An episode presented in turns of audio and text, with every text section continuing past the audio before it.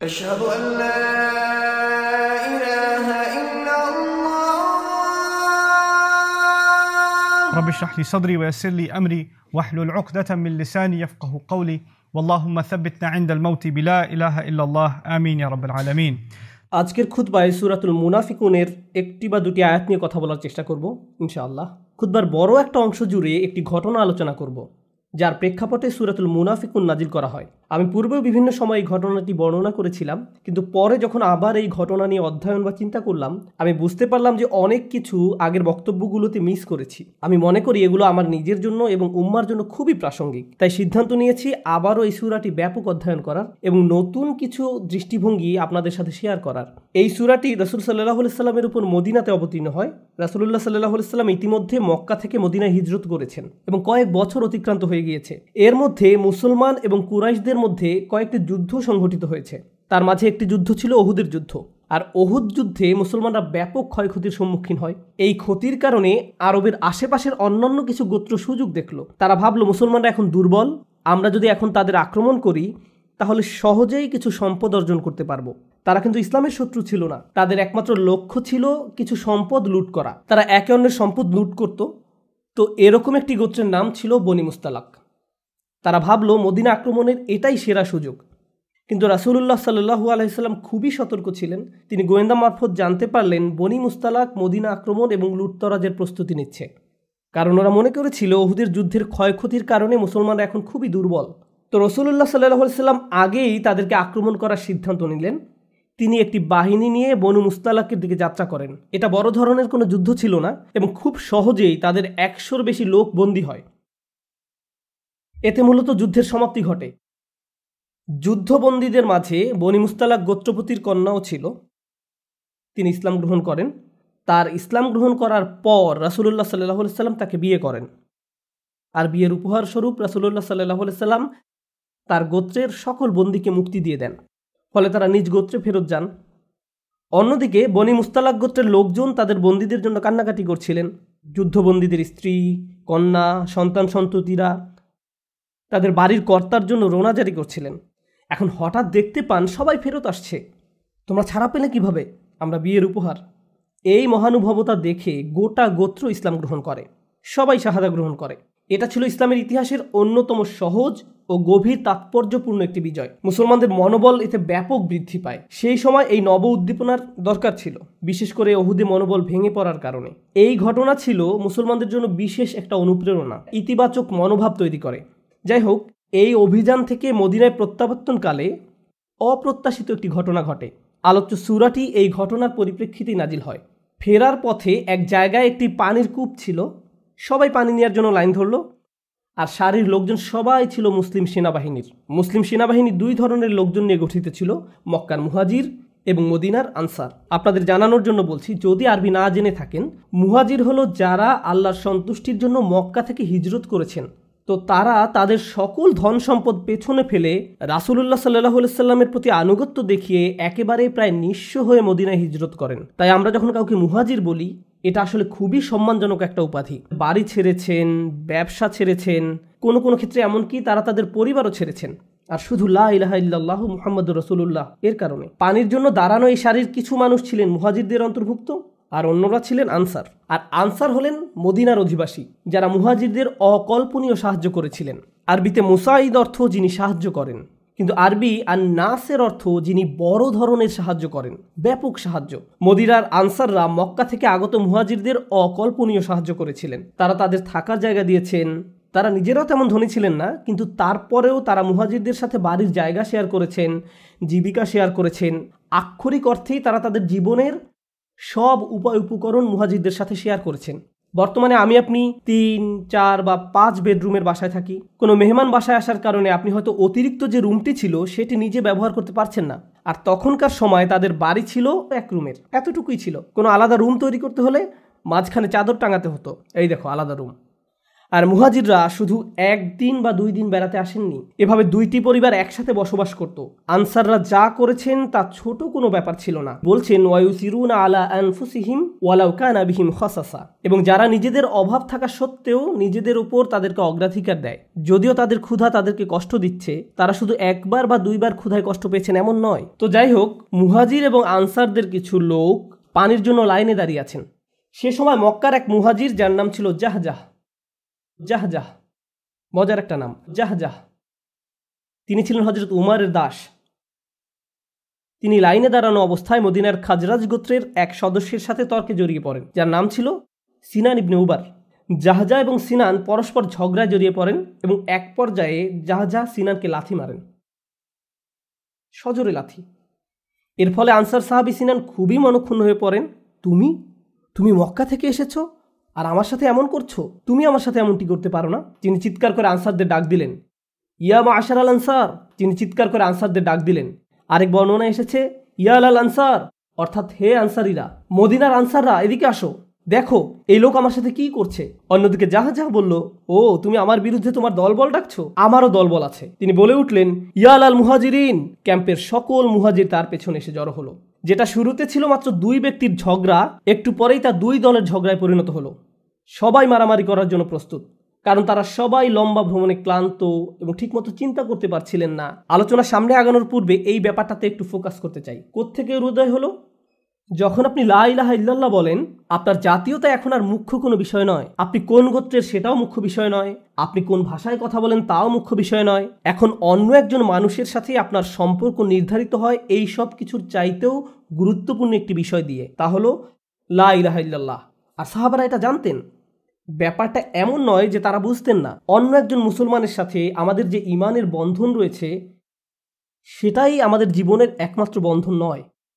আমাদের গোত্রীয় বন্ধন রয়েছে, দেশ হিসাবে আমাদের একটি পরিচয় আছে, আমাদের ভাষাগত এবং জাতিগত পরিচয় রয়েছে। এখন আপনি যদি বাংলাদেশি হয়ে থাকেন, আর একজন বাংলাদেশি আপনার কাছে এসে বসে এবং আপনারা দুজন কথা বলতে শুরু করেন, এতে কোনো সমস্যা নেই। কারণ ভাষাগত দিক থেকে আপনাদের মাঝে একটা বন্ধন রয়েছে, এটা প্রাকৃতিক। আপনি যদি নিউ ইয়র্ক সিটিতে যান, দেখবেন গোটা অঞ্চল ম্যান্ডারিন ভাষায় অধ্যুষিত। এমনকি দোকানের সাইনবোর্ডগুলো চাইনিজ ম্যান্ডারিন ভাষায় লেখা। অন্য প্রতিবেশী অঞ্চল পাবেন যা গ্রিক অধ্যুষিত। আবার কোনো কোনো অঞ্চল সম্পূর্ণ আরব অধ্যুষিত। আবার কোনো কোনো পাড়া শুধু আরব নয়, বরং ইয়েমিনি অধ্যুষিত। কেউ পাঞ্জাবি, আবার কেউ সম্পূর্ণ বাংলাদেশি। এমনটা হয়। কারণ প্রকৃতিগতভাবে মানুষ পরিচিত মানুষদের কাছাকাছি থাকতে পছন্দ করে। আমরা মানুষ তাই এমন আচরণ করি। আল্লাহ আমাদের এভাবে তৈরি করেছেন। আল্লাকুম সরুবা ও কবা ইলালিতা আরফু তিনি তোমাদের জাতি এবং গোত্রে বিভক্ত করেছেন যেন তোমরা একে অপরকে চিনতে পারো। এখন আমি আপনাদের যে ব্যাপারটার উপর ফোকাস করতে বলব তা হলো, সে সময় ওই দুইজন সাহাবি যে নাম ধরে নিজ নিজ দলের লোকজনকে আহ্বান করেছিল, তা আসলে কোনো জাতিগত নাম ছিল না। এভাবে বলা হয়নি, ইয়া আহলাল মক্কা বা ইয়া আহলাল ইয়াসরিব হে মক্কার মানুষেরা বা মদিনার মানুষেরা তারা ব্যবহার করেছেন মুহাজিরিন এবং আনসার শব্দদয় জাতিগত উৎপত্তির সাথে কোনো সম্পর্ক নেই, জাতীয়তার সাথেও এর কোনো সম্পর্ক নেই। এই দুই শব্দের সাথে অঞ্চলগত কোনো সম্পর্কও নেই, সম্পর্ক আসলে অবদানের সাথে। অবদানের উপর ভিত্তি করেই কেউ মুহাজির আর কেউ আনসার। মুহাজিরদের অবদান হলো তারা হিজরত করেছেন। তো আমি যে বিষয়টা বুঝাতে যাচ্ছি তা হলো, তারা যে দুটি শব্দ ব্যবহার করেছেন তা মূলত খুবই সুন্দর দুটি শব্দ।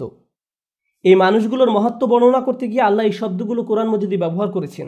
এগুলো ছোট কোনো শব্দ নয়, যে কোনো জাতির মর্যাদার চাইতেও এই শব্দগুলোর মর্যাদা অনেক বেশি। একদিকে এখানে মারামারি লেগে যাওয়ার একটা সম্ভাবনা তৈরি হয়েছে, আবার অন্যদিকে এখানে একটি সৌন্দর্যও পরিলক্ষিত হয়। মক্কা সাহাবিরা নিজেদেরকে মক্কার মানুষ হিসাবে দেখার পরিবর্তে প্রথমে মুহাজির হিসাবে দেখলেন, মদিনার সাহাবিরা নিজেদেরকে মদিনার মানুষ হিসেবে দেখার পরিবর্তে প্রথমে আনসার হিসাবে দেখলেন। কিন্তু মাথায় একটা কিছু বলছে।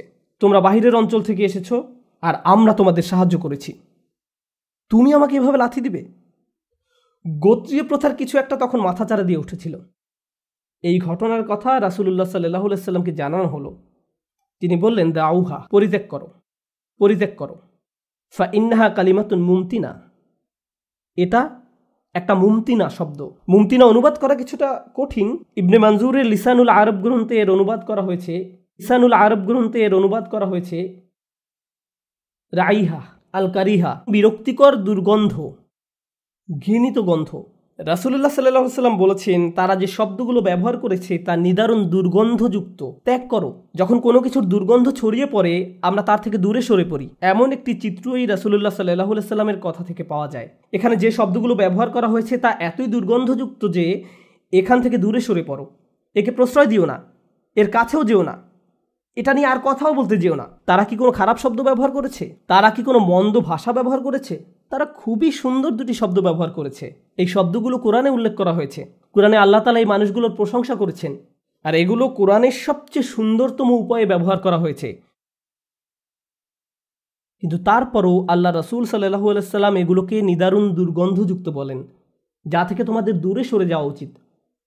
এখান থেকে আমরা আমাদের দিন সম্পর্কে খুবই শক্তিশালী একটা ব্যাপার শিখছি। সেটা হলো শুধু ভালো শব্দের ব্যবহার নয়, বরং শব্দগুলো কোন নিয়াতে ব্যবহার করা হচ্ছে, আপনি শ্রেষ্ঠ শব্দ ব্যবহার করতে পারেন, বরং শব্দগুলো কোন নিয়তে ব্যবহার করা হচ্ছে।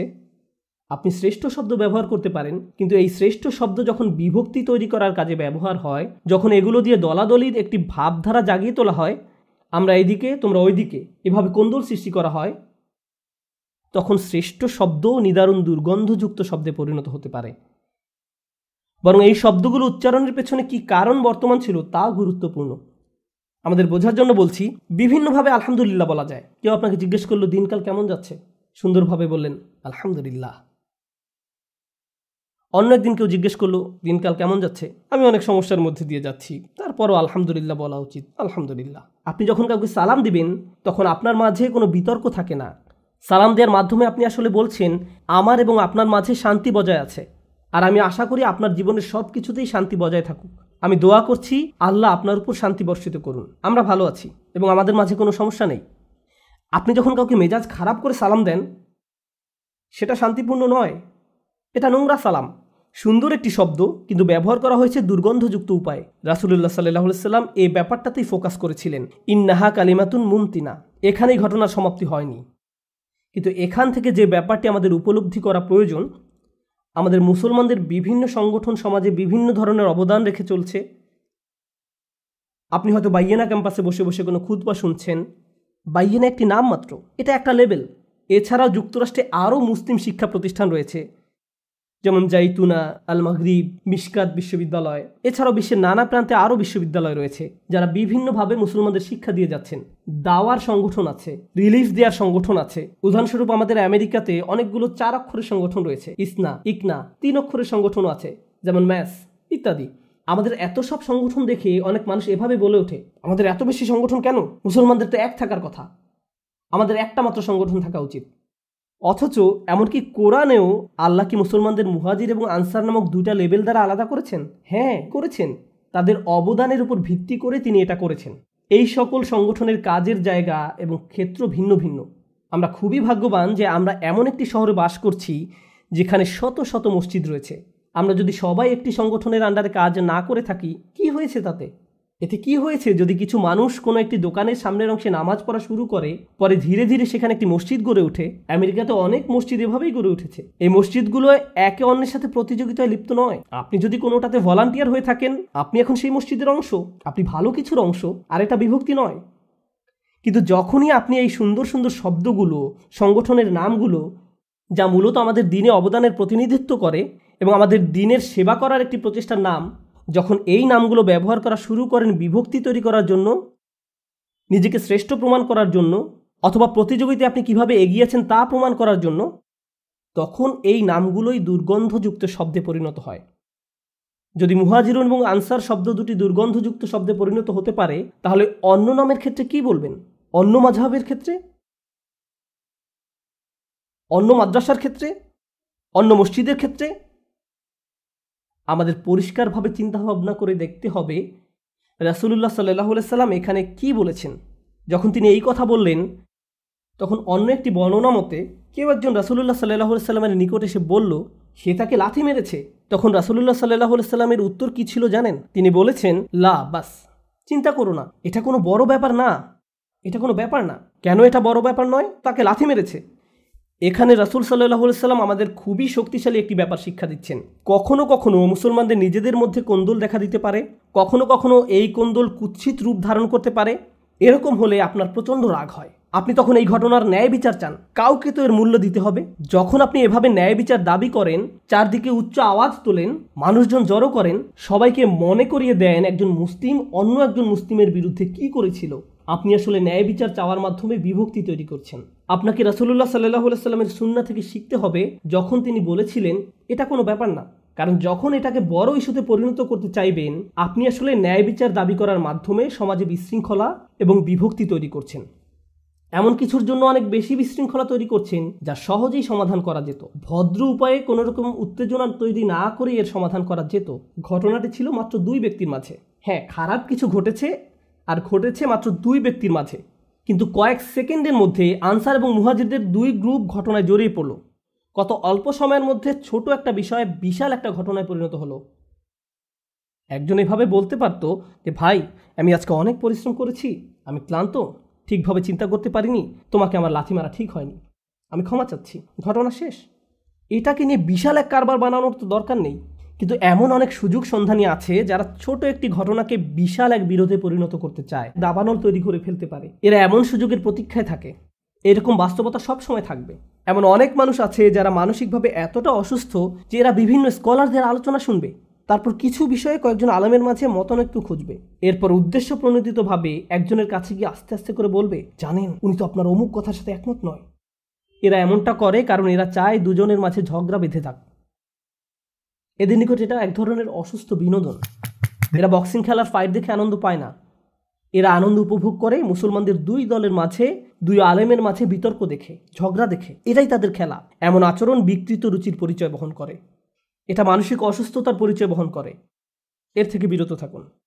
যখন এই মারামারি বেঁধে যাওয়ার উপক্রম হলো, রাসুলুল্লাহ সাল্লাহ সাল্লাম মূলত পরিস্থিতি ঠান্ডা করার উপদেশ দিলেন। কিন্তু অন্যদিকে সুযোগ সন্ধানী মুনাফিক নেতা আবদুল্লাহ ইবনে উবাই এই ঘটনার কথা জানতে পারল।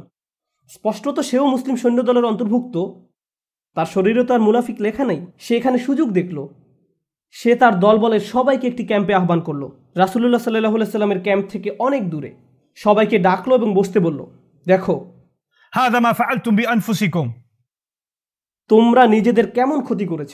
মক্কার এই ইমিগ্রেন্টগুলো আমাদের ভূমিতে এসে আমাদের টাকায় লালিত পালিত হচ্ছে, আমাদের বাড়িতে থাকছে, আমরা তাদের সব কিছু দিয়েছি। তারা এখন আমাদের সাথে কেমন আচরণ করছে? তাদের সকল মনোযোগের কেন্দ্রবিন্দু তোমাদের টাকা, তোমাদের বাসস্থান। জানো তো যে ভিক্ষা করে সে অপমানিত, আর যে দান করে সে সম্মানিত? এদের কোনো সম্মান নেই, আমরাই সম্মানিত। তারা এখন আমাদের সাথে এমন আচরণ করবে? জানো, তারা আমাকে কি মনে করিয়ে দিচ্ছে?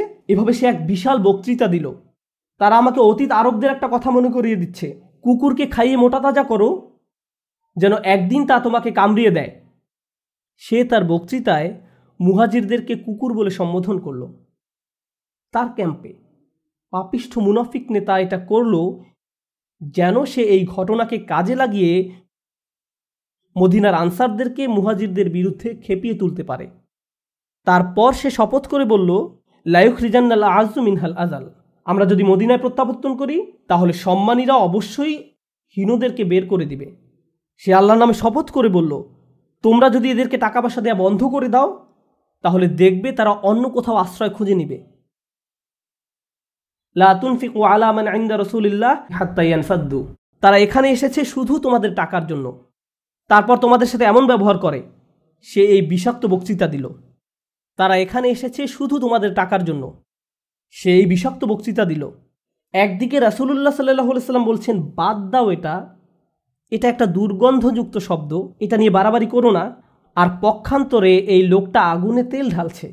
সে চায় আগুন চারিদিকে ছড়িয়ে পড়ুক, কিন্তু সে জানতো না যে তার গোপন মিটিংয়ে একজন ছোট বালক বসে আছে।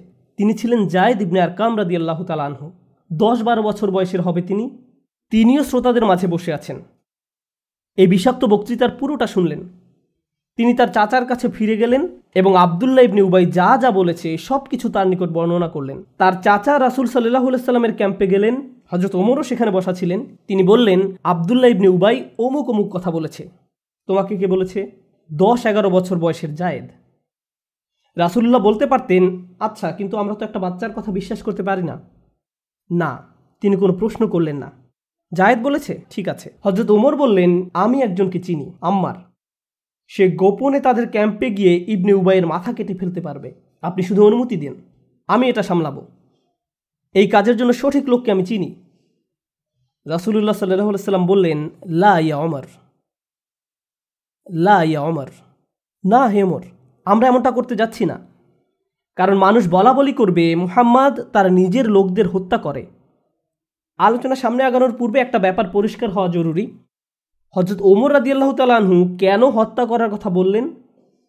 এটা কি বর্বর আচরণ নয়? যেমন খ্রিস্টানরা বলে থাকে, শরিয়া ল মানুষকে খুন করার কথা বলে। একটি বিষয় এখানে বোঝার চেষ্টা করুন। সবাই এখানে একটি সেনাবাহিনীর অংশ হয়ে অভিযানে যোগদান করেছে। যখন কোনো সেনাবাহিনী অভিযানে যোগদান করে আর এমত অবস্থায় ভেতর থেকে কেউ বিভক্তি তৈরি করার প্রচেষ্টা চালায়, তখন তার কাজগুলো বড় ধরনের বিশ্বাসঘাতকতা এবং গোয়েন্দাবৃত্তি হিসেবে গণ্য করা হয়। যার শাস্তি হলো মৃত্যুদণ্ড, কারণ সে গোটা সেনাবাহিনীকে বিপদে ফেলছে। পৃথিবীর সব সেনাবাহিনীতে এই আইন মানা হয়। প্রাচীনকাল থেকে শুরু করে আজ পর্যন্ত এমন আচরণকে বড় ধরনের বিশ্বাসঘাতকতা হিসেবে গণ্য করা হয়। তাই হজরত ওমর যখন তাকে হত্যা করার কথা বলছেন, তিনি কোনো ইসলামী আইন প্রয়োগের কথা বলছেন না। তিনি বলছেন, বিশ্বাসঘাতকদের সাথে যে কোনো সেনাবাহিনীতে তো এমনই করা হয়। কিন্তু রাসুলুল্লাহ সাল্লাম বলছেন, না, আমরা এমনটা করব না, ওমর। যদিও সে এই শাস্তি পাওয়ার যোগ্য ছিল কেউ এতে কোনো আপত্তি জানাতো না। এটাই তো করার কথা। কিন্তু রাসুল সাল্লাহ এমনটি করলেন না। তিনি ইবনি উবাইকে ডেকে পাঠালেন। তাকে ডাকো, দেখি সে কি বলে। ইবনে উবাই জানতো না যে রাসুলুল্লাহ সাল্লাহ সাল্লাম জেনে যাবেন। ইবনে উবাই রাসুলুল্লাহ সাল্লাহ সাল্লামের ক্যাম্পে আসলো আর বালক জায়েদ ইবনে আরকাম রাদিল্লাহ তালাহনু ছিলেন ক্যাম্পের বাহিরে। তিনি জানতেন না যে ভেতরে কি হচ্ছে। আপনাদের মনে আছে তো? তার চাচা রাসুল সাল্লাহ সাল্লামের কাছে গিয়ে ব্যাপারটা বলেছিল। বালক জায়েদ যাননি আবদুল্লাহ ইবনে উবাই রাসুলুল্লাহ সাল্লাহ সাল্লামের কাছে গিয়ে উচ্চ আওয়াজে শপথের পর শপথ করে সব কিছু অস্বীকার করল। অল্লাহে, কে আমার বিরুদ্ধে এই মিথ্যা রটিয়েছে? আমি বিশ্বাস করি আপনি আল্লাহ রসুল। কেন আমি আপনার বিরুদ্ধে এমন কথা বলতে যাব? আমি কেন আমার ভাইদের বিরুদ্ধে এমন কিছু বলতে যাব? আমি কত ত্যাগ স্বীকার করেছি? আমি যুদ্ধ করতে এসেছি? আসিনি? আপনি কীভাবে আমাকে এমন প্রশ্ন করতে পারেন? আমার কথার উপর আপনি কার কথাকে প্রাধান্য দিচ্ছেন? আমি কি নিজেকে প্রমাণ করিনি? এভাবে রাসুল সাল্লাহ সাল্লামকে লেকচার দিতে লাগল। তার গলার স্বর উঁচু করে রাসুলুল্লাহ সাল্লাহ সাল্লাম বললেন, তুমি যেতে পারো। আমি আর কোনো ননসেন্স শুনতে চাই না। তুমি চলে যেতে পারো। তিনি তার সাথে তর্কে গেলেন না। আমরা এখানে অন্য কিছু শিখছি। এমন অনেক মানুষের সন্ধান পাবেন যারা সমস্যা তৈরি করবে। তারপর আপনি যখন তাদের এ ব্যাপারে প্রশ্ন করতে যাবেন, তারা চিৎকার চেঁচামেচি শুরু করবে। খুবই উচ্চস্বরে জবাব দিবে। আর যখন কেউ এভাবে উচ্চস্বরে কথা বলবে, তখন রসুল্লাহ সাল্লাহ সাল্লামের সুন্না কি? এটাই সুন্না তাকে যেতে দাও। ঠিক আছে, তুমি যেতে পারো। যখন রাসুল সাল্লাহ সাল্লাম তাকে চলে যেতে দিলেন, জায়েদ ইবনে আরকাম ছিলেন ক্যাম্পের বাহিরে। ইবনে উবাইকে চলে যেতে দেখে ভাবলেন, কি? তার কিছুই হয়নি? আমি তো বলেছি, তারপরেও তার কিছুই হয়নি। জায়েদ বর্ণনা করেন, আসাবানি হাম্মুন লাম ইউসিবনি কাত। মারাত্মক এক দুঃখ আমাকে আক্রান্ত করল। আমি এই দিনের মতো জীবনে আর কোনো দিন এত দুঃখ ভরাক্রান্ত হইনি। তিনি বলেন, সাদ্দাকাহু রসুল্লাহ ওয়াকাজ্জাবানি রাসুল সাল্লাহ সাল্লাম তার কথাকে সত্যমণ্ড করলেন আর আমাকে মনে করলেন মিথ্যা। কারণ আমি তো একটি বাচ্চা ছেলে। তিনি আমাকে বিশ্বাস করেননি। কিন্তু এখানে আসল ব্যাপারটা তা নয়। আসল ব্যাপার হলো রাসুলুল্লাহ সাল্লাহ সাল্লাম জায়েদের কথা শোনা মাত্রই বিশ্বাস করেছিলেন। কিন্তু জায়েদ ব্যাপারটা জানতেন না। এরপর তিনি বলেন, আমি আমার তাঁবুতে ফিরে গেলাম এবং শুয়ে শুয়ে কাঁদতে লাগলাম। শিশুটি শুয়ে শুয়ে কাঁদতে লাগল। এদিকে জায়েদের মনে কি হচ্ছে, রাসুলুল্লাহ সাল্লাহ সাল্লাম তা জানতেন না। তারপর আল্লাহ সুবহানা হুয়া তালা সুরাতুল মুনাফিকুন অবতীর্ণ করেন। এই খুদ্া সুরাতুল মুনাফিকুন নিয়ে আল্লাহ আজ্লাহ সুরা মুনাফিকুনের দুই আয়াতে আল্লাহ আজ্লাহ সুরা মুনাফিকুনের দুই আয়াতে জায়েদের কথা হুবহুব উদ্ধৃতি করেছেন। জায়েদ তার চাচার কাছে গিয়ে বলেন, তার চাচা রাসুল সাল্লাহ সাল্লামের কাছে গিয়ে বলেন, তারা বলেছে আজাল এটা হলো আবদুল্লাহ ইবনে উবাইয়ের কথা। আমরা যদি মদিনায় প্রত্যাবর্তন করি, তাহলে সম্মানীরা অবশ্যই হিনোদেরকে সেখান থেকে বহিষ্কার করবে। আর কোরআন বলছে, ইয়াকুলুনা লাইর রাজানা ইলাল মাদিনাতে লাইখরিজান্নাল আযু মিনহাল আজাল ওয়ালিল্লাহিল আইজ্জাতু ওয়ালি রাসূলিহি ওয়াল মুমিনিন। হুবহু জায়েদের বর্ণিত এই কথা কোরআনে এসেছে। সে জানিয়েছিল, মুনাফিকরা আরও বলেছে, রাসুলের সঙ্গী সাথীদের জন্য অর্থ ব্যয় করো না। লাতুন ফিক আলামান আইন্দা রসুলিল্লাহ হাত্তাইয়ান ফাদ্দু আয়াত এসে গেল। হুমুল্লাদিন ইয়াকুলুনা লাতুন ফিক আলামান আইন্দা রসুলিল্লাহ হাত্তাইয়ান ফাদ্দু যখন রসুল্লাহ সাল্লাহ সাল্লামের নিকট সুরা অবতীর্ণ হলো, তিনি জায়েদকে ডাকতে বললেন। সে একা একা কাঁদছিল। তিনি জায়েদকে ডাকলেন, বসতে বললেন, তার হাঁটুর উপর হাত রাখলেন, তারপর বললেন, লাকাদ সাদাকাল্লাহ। অর্থাৎ আল্লাহ তোমাকে সত্যবাদী প্রমাণ করেছেন। তিনি জায়েদের নিকট সম্পূর্ণ সুরা তিলওয়াত করে শোনালেন। এগারো বছরের এই বাচ্চার নিকট অন্য কেউ এই সুরা শোনার পূর্বে জায়েদ শুনল। এই সুরার অসংখ্য উদ্দেশ্য রয়েছে। এর অন্যতম একটি অন্তর্নিহিত উদ্দেশ্য হলো, এই শিশুর মন ভালো করে দেয়া। এই শিশু যে ঘটনার কথা জানিয়েছিল এই সুরার ভেতরে শিক্ষার পর শিক্ষা সুবহান আল্লাহ এই সুরার ভিতরে শিক্ষার পর শিক্ষা, শিক্ষার পর শিক্ষা রয়েছে এবং এই গভীর তাৎপর্যপূর্ণ ছোট্ট ঘটনার ভেতরে। আর সুরার আয়াত সংখ্যা মাত্র এগারো। উপসংহারে এসে যে বিষয়টার উপর জোর দিতে চাই তা হলো, এই সম্পূর্ণ ঘটনাটি একটি বিষয়বস্তু দ্বারা সংযুক্ত, আর তা হলো অন্তরের কোমলতা। বিশ্বাসীদের ভাই ভাই হয়ে থাকার কথা। ইন্নামাল মিনু নাই খোয়া কিন্তু এই ভ্রাতৃত্ববোধ ধ্বংস করে দেয়া খুবই সহজ, খুব সহজ। বেশি কিছু লাগে না। কখনো কখনো এমনকি গালি দেওয়ারও দরকার হয় না। ভালো শব্দও যদি খারাপ ইঙ্গিতে বলা হয়, আল্লাহ আমাদের অন্তরে যে জিনিসটি দিয়েছেন, ফা আল্লাহ ফাবাইনা কুলুবিকুম, তোমাদের পরস্পরের অন্তরে তিনি যে ভালোবাসা তৈরি করে দিয়েছেন, অনেক যত্ন দিয়ে এর সংরক্ষণ করতে হবে। বিশেষ করে এই কথা তাদের জন্য অনেক বেশি প্রযোজ্য যারা যে কোনোভাবে দিনের সেবা করে যাচ্ছেন। আপনি হয়তো স্বেচ্ছাসেবামূলক কাজ করছেন, কোনো ইসলামী সংগঠনের সদস্য হয়ে কাজ করছেন, তখন আপনাকে অনেক বেশি সতর্ক থাকতে হবে, যেন আপনারা একটি গ্যাংয়ে পরিণত না হন, যারা অন্যদের সম্মানহারি করে কথা বলে। অতিরিক্ত সতর্ক থাকতে হবে। আপনি যদি এই কোমলতা উপলব্ধি করতে পারেন, তাহলে পরবর্তী পর্যায়ের স্পর্শকাতর বিষয়টিও উপলব্ধি করতে পারবেন। আর তা হলো, আমরা এমনকি শিশুদের কথাকেও ফেলে দেই না। শিশুদের প্রতি আমরা তাদের অবজ্ঞা করি না। তারা আল্লাহর এক আশীর্বাদ। বর্তমানে কি বক্তব্য দেওয়ার সময় শ্রোতাদের মাঝে যদি কোনো শিশু থাকে, আমরা বলে উঠি, আপনারা কি একটু দয়া করে বাচ্চাদের নীরব রাখতে পারবেন? তাদেরকে কি অন্য কোনো রুমে রাখা যায় না? Sound proof bullet proof oxygen proof কোনো জায়গায় কি তাদের রাখা যায় না? এমনকি শ্রোতাদের মাঝে কোনো শিশু থাকলে অনেক সময় বক্তাও বড়রা আলোচনা বুঝলো কিনা, তার চেয়েও বেশি উদ্বিগ্ন থাকে বাচ্চারা যেন কোনো শব্দ না করে। এটা নিয়েই তিনি চিন্তিত থাকেন। আর এই সম্পূর্ণ ঘটনাটি ঘটছে বালক জায়েদের অবদানের উপর নির্ভর করেই। তার অবদানের উপর। আমাদের শিশুদের অবদানকে ছোট করে দেখবেন না। তাদের মূল্য অস্বীকার করবেন না। তাদেরকে মসজিদে নিয়ে আসবেন, নিজেদের পাশে বসিয়ে খুতবা শোনাবেন আর এটাকে ছোট করে দেখবেন না। বাচ্চাদের নিয়ে আসলে তাদের পাশে বসুন। তাদেরকে তাদের মতো ছেড়ে দিবেন না। তাদের পাশে বসুন এবং তাদেরকে মসজিদে বসার আদব শিক্ষা দিন। কোনো দার্সে গেলে তাদের সাথে করে নিয়ে যান। হয়তো আলোচনার কিছু অংশ তাদের মাথায় জমা থাকবে এবং পনেরো বছর পরে তাদের জীবনে কাজে লাগাবে। আপনি জানেন না কোনটা তার মাথায় থাকবে? আল্লাহ আজ্লাহ আমাদেরকে একে অন্যের প্রতি কোমল করে দিন এবং আমরা যেন অন্য ভাইয়ের সাথে পরিষ্কার মন নিয়ে আচরণ করতে পারি। আল্লাহ আজ্লাহ আমাদেরকে তাদের অন্তর্ভুক্ত না করুন, যারা ভুলে যায় দিনের প্রতি সত্যিকারের অবদান হলো আল্লাহ আজ্লাহর প্রতি আন্তরিকতা। বারাক আল্লাহ আলাকুম আসসালামু আলাইকুম রহমতুল্লাহ।